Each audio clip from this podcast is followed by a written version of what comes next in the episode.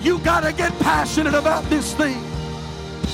If the cross doesn't move you, nothing will move you.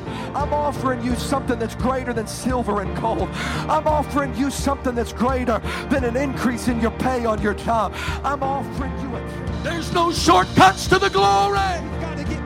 Week to week living. We've got to multiply our prayer life. We've got to multiply our effort. And we are willing to give.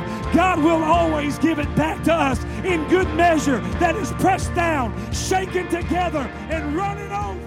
Hey, thanks for checking out our Christian Life Church podcast. You will be hearing from one of our pastors or guest speakers, either at our Frankfort or Lebanon campus. Prepare your hearts and your minds to receive a word from God. Thanks for listening. Enjoy and receive this message.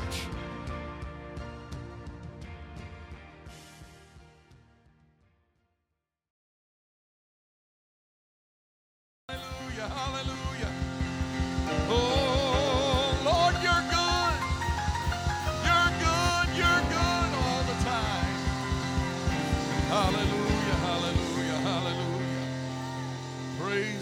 The Lord. He is a good God.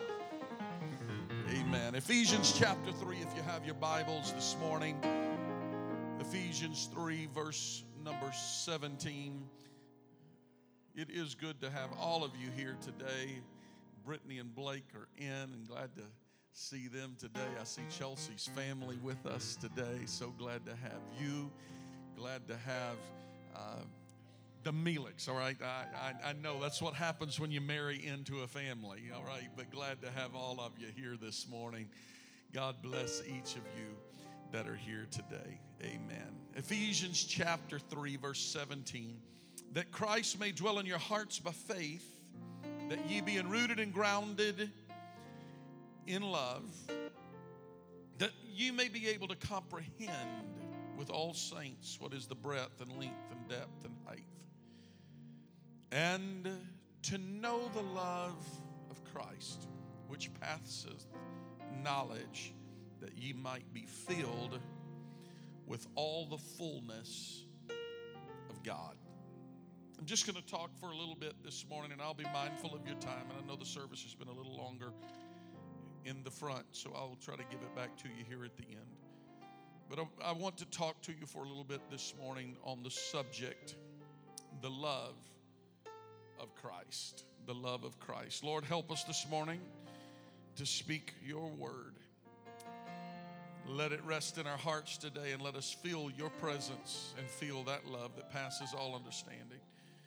We pray in Jesus' name. Amen. God bless you. You can be seated this morning. The Apostle Paul challenges the church in Ephesus to know, to know the love of Christ. To know the love of Christ. It's one thing to read about it, it's one thing to hear about it, but to know means to have some sense of comprehension. More than just more than just a bit of recognition or a little understanding about it. But to know it uh, simply is speaking here. And if you go to the original and pull from the original it's very clear that the apostle is he is challenging us to to have a relationship uh, with God, to have a relationship with Christ, to know the love of Christ. Then he says that the love of Christ passes knowledge. In other words, it is, it is incomprehensible to human to the human mind. Uh, it passes it passes knowledge. Now, for me, that might not be much passing, but for some that have more uh, more knowledge, uh, never get it wrong. The love of Christ still is greater than what you could ever figure out. It's greater than your knowledge. The love of Christ that passes knowledge. It is incomprehensible to the human mind. It, it, it, while it can't be understood by, by the human mind, it can be known by the human soul. That is the only way that one can be filled with the knowledge of God. To know the incomprehensible love of Christ. In the Gospel of John, Jesus asked Peter three times if he loved him. The original language clarifies what the English language leaves out. Because the Lord asked him three times if he loved him, and he used a different term in the original text each time because the word love in the English language is one of the most under translated words that could be possible because we love everything. We love clothes and love food and love dogs and love our wife.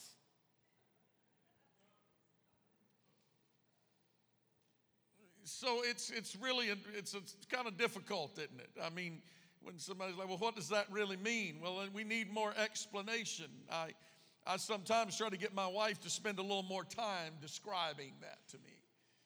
Uh, because she just she just sees things that she just loves and then she'll say i love you. Well the tone of voice doesn't even say it to me. I need a little more explanation. Tell me a little more. Do you love me like you love the dog in the kennel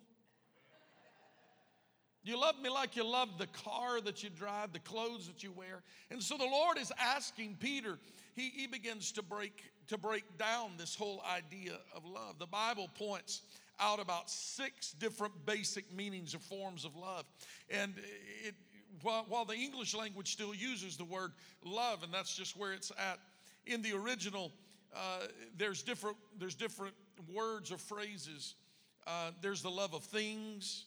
Um, the second is there's a strong attachment. There's the love of, of, uh, of uh, that is connected to loyalty which is a love of, of superiors and to subordinates and, and vice versa. And then the third type of love the Bible speaks about is the love between parents and children. And some people believe there's only three types, but actually I found that there's six different words and, and phrases that are used to, to give different meaning to the word love. There's the love of close attachment to a brother or a friend, and then there, there is the love between a man and a woman. And then the sixth love is the love of God. And the best explanation of the love of God, uh, first of all, the scripture said God is love. So you can't truly know God without knowing love. And then he says that you can't truly love him if you don't love your brother. And so there's a lot connected to love and there's a lot connected to salvation in our text. Uh, here in Ephesus, the Apostle Paul is, is telling them to, to know, to know, to have a relationship with Christ to the point that you could truly say that you love Him and that you understand the love of God. When Peter, when Jesus is talking to Peter and asks him, if you love me, Sam, I've got a little ring going here on the platform. It sounds like there may be some effects on my mic. Um, Peter responds and says, Yes, Lord, I, I do love you.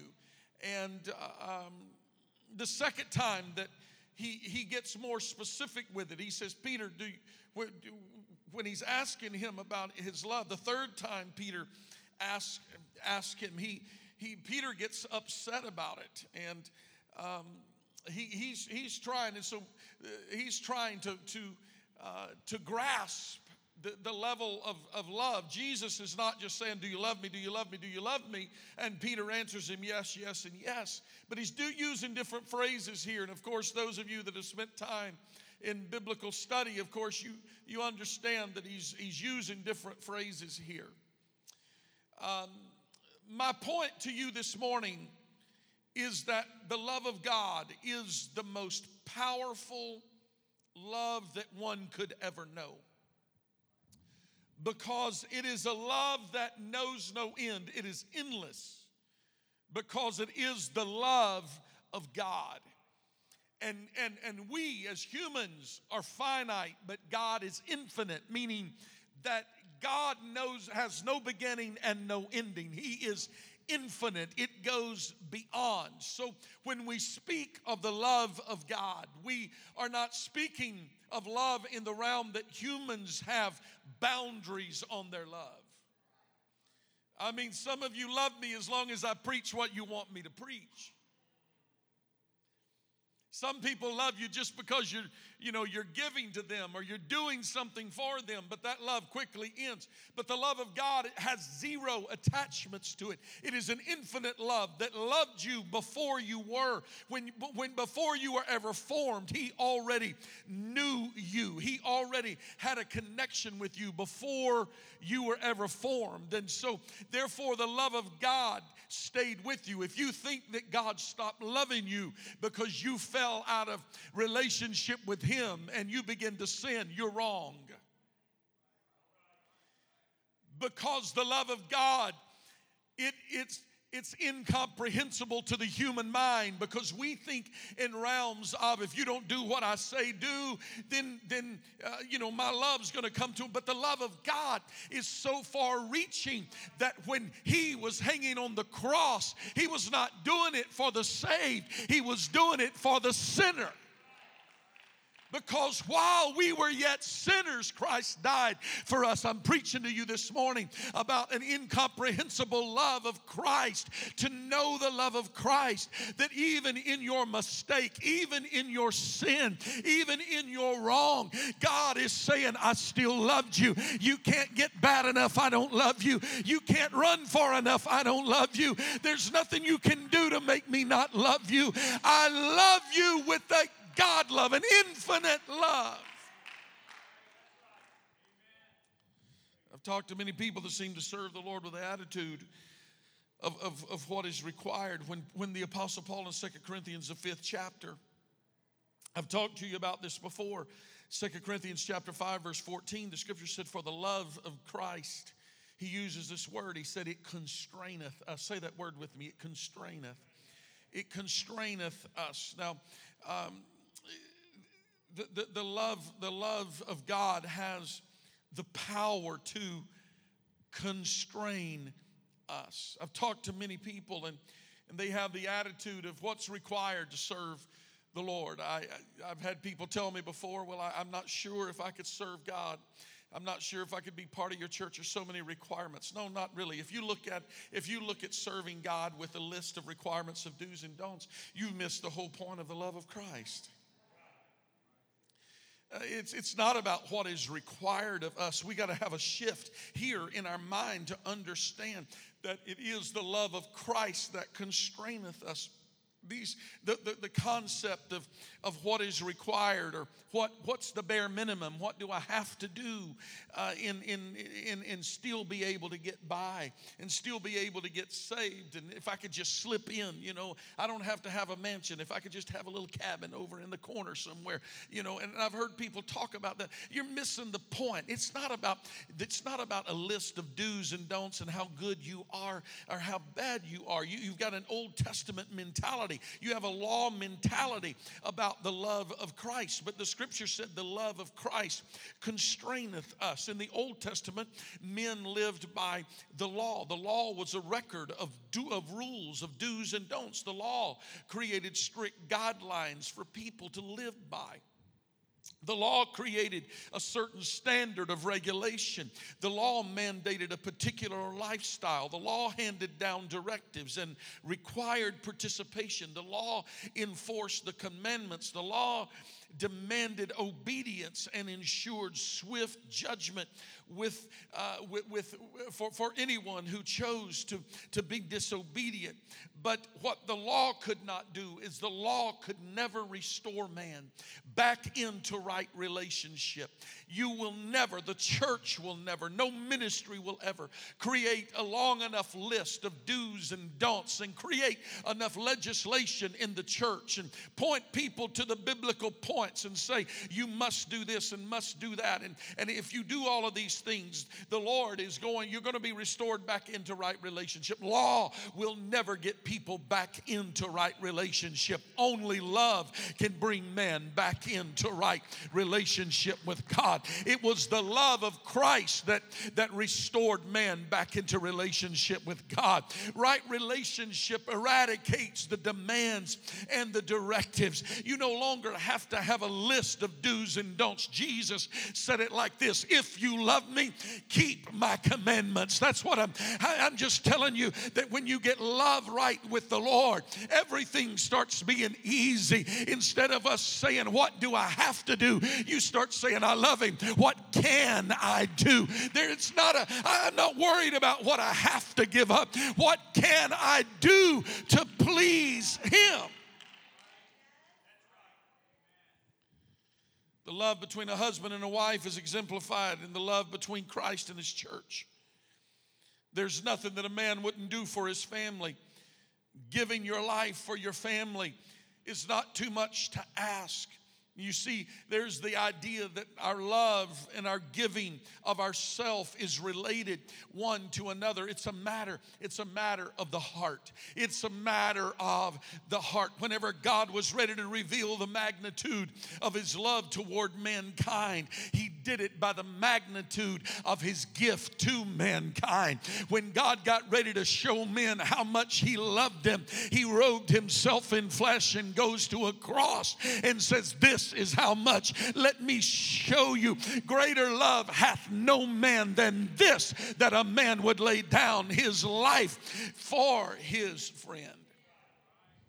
Everything we do for God has love attached to it and relationship attached to it. It is not about laws and requirement. Obedience to God's word and his law is, is for our benefit. It's everything that, that the Bible tells us to do. It's not about for God's benefit, it's for our benefit. And if we do it with a heart of love, if our service to the Lord is done out of love, when you ask me, Pastor, why do you live the way you do. If it's because I have to to be saved, then I'm missing the point. But if I have the love of Christ right, if I know the love of Christ, I don't tell you it's because the church says I have to do it or because I got to do it to be saved. But when I start saying I do it because I love Him, because He first loved me, when I get relationship with love right,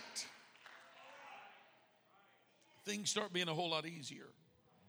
If I say because I have to, it becomes a matter of rules and requirements and law, and law cannot do what love can do. Because law has nothing to do with love. But if I choose to live this way because I love Him, then it's out of love. It's an act of love, and it captures the heart of God.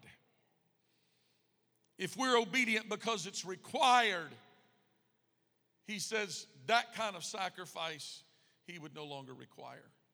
But if we do it out of the abundance of our heart, when our love is so that our heart is broken and we have a contrite, pliable spirit, he said, a broken and a contrite spirit, he would in no wise cast out. God is a giver, and the reason that He gives so liberally is because He loves so liberally. The very first commandment says that, that we are to love the Lord thy God with all of thy heart, soul, mind and strength. Do you get that? We are he, he loved us and it says we are to love him, not just with one little way or another. He says with all. Everybody say all. With all of our heart, with all of our soul, with all of our mind, with all of our strength. In other words, we have to put everything we have. We've got to fall in love with him in everything that we do with our heart, our soul, our mind, and our strength.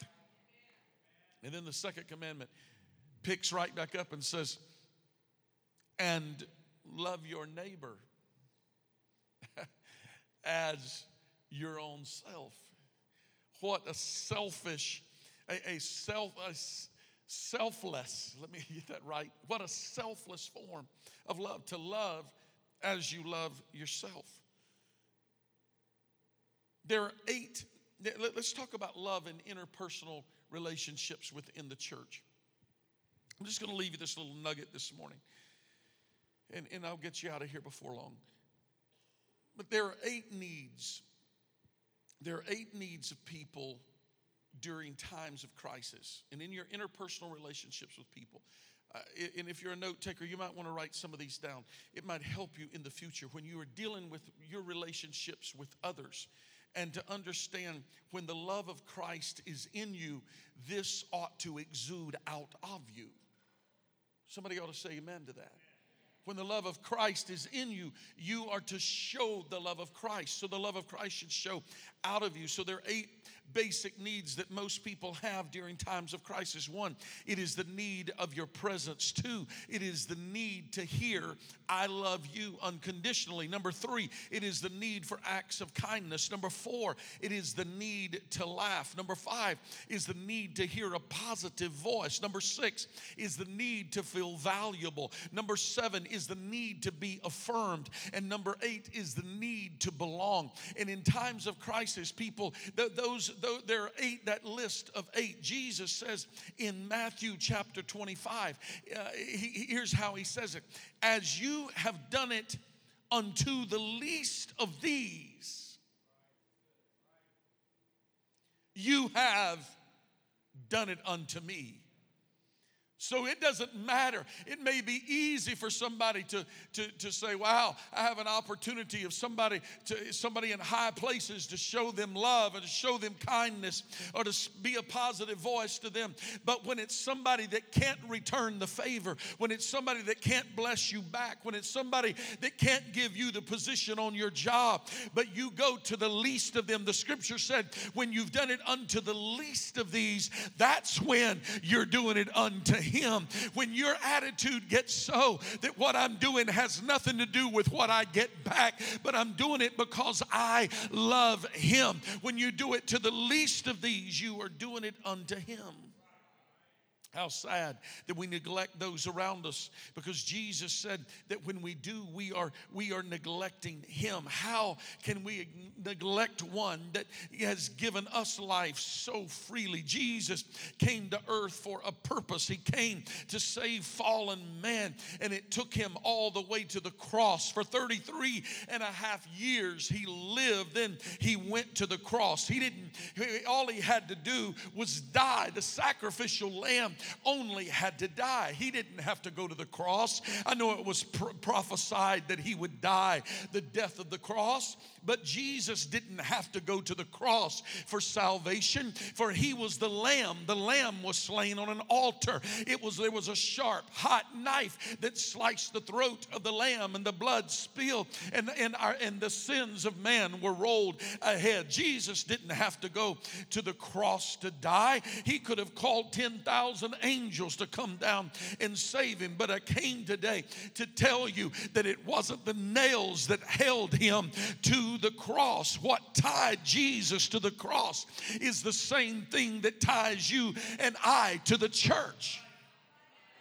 It's the love of Christ that constrains us, that holds us into place. I tell you why I got up and came to church this morning. It is the love of Christ. That's what constrains me. It's not because my daddy was a, a preacher and I was raised in church. It's the love of Christ. The same thing that held Jesus to the cross is the same thing that holds me in the body of Christ. For it is the love of Christ that constrains it's His love that holds me here. It's His love that makes me give up every day. It's His love that makes me live holy and live righteous and, and live moral and be upstanding. It's the love of Christ that constrains me. Everything we do, our holiness, our church attendance, our commitment, everything that we do it's not because it's required for membership, it's because the love of Christ constrains us to do it. Don't tell us how much you love God if it doesn't show in your life. If there is love, it will always express itself. Jesus didn't have to go to the cross. All he had to do was die, but it was customary for a man to be tied to the cross. But it was love that constrained him. I'm closing this morning. The sacrificial lamb wasn't beaten, it wasn't wounded, it wasn't bruised. The sacrificial lamb went and was inspected to see that there was nothing broken and that everything was good and that it was. It, why then did Jesus? Why was he wounded and why was he bruised? Isaiah 53 and verse 5 gives us a little insight into that. But he was wounded for our transgressions, he was bruised for our iniquities. The chastisement of our peace was upon him, and with his stripes we are healed. Everything that he did, he did for us. He didn't have to suffer the death of the cross, he didn't need the pain of the stripes, he didn't need the agony of the thorns, the humility of the bruises. All Christ had to do was die. You don't have to worship Him this morning. You don't have to sing and lift your voice and lift. You don't have to do that. But when you know the love of Christ, when you know the love of Christ, there is something in you that says, I can't come and just sit motionless through a service and let somebody else prays and let the angels in heaven desire to look into this heavenly gift. I've got to engage in what's going on. You want to know why I clap my hands, why I lift my hands? You want to know why I worship exuberantly? It's because it's the love of Christ. I, I know something, I, I have a relationship with Him. I recognize He did things for me that He didn't have to do when He went to the cross. He could have just just purchased my salvation, but He did more than purchase my salvation. He also purchased my healing, and He purchased my peace of mind, and He purchased the, the ability for me to be able to walk in, in mental capacity when I shouldn't be able to. He was wounded for my transgressions. When I failed Him, I can look away to Calvary and know there's hope for me. It's not just the sacrifice of dying, but He said, When you fail me, there's hope get back up. When you've done horrible wrongs, he was bruised for my iniquities. The chastisement of my peace was on him so I can have peace of mind. He did more than he had to because he loved us so much.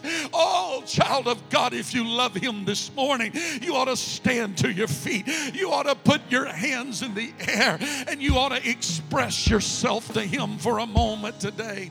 You ought to just express your love in words words to Him this morning. Don't do it for me, but do it to Him. What the law could not do, the love of Christ has done for us. The law couldn't touch a man's heart, but the love of God has touched our heart. The law could not change a man's mind, but the love of God has changed our mind.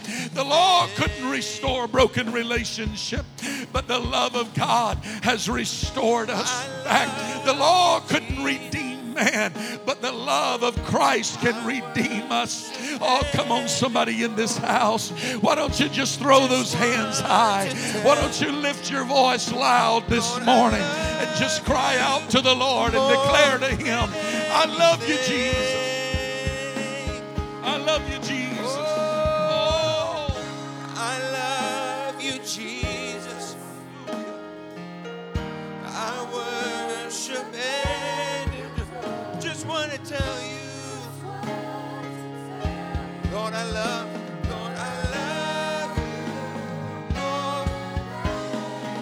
Maybe somebody just wants to step out and walk to the front of this room today with hands lifted high and just come to say, I love you, Jesus. I worship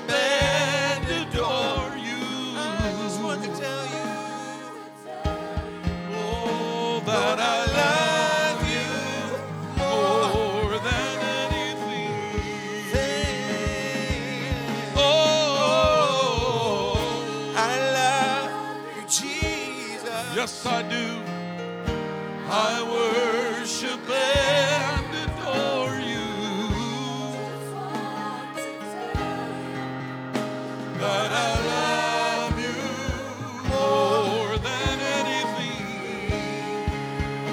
Oh, come on, there's still room for you here in the front this morning. I love you, Jesus.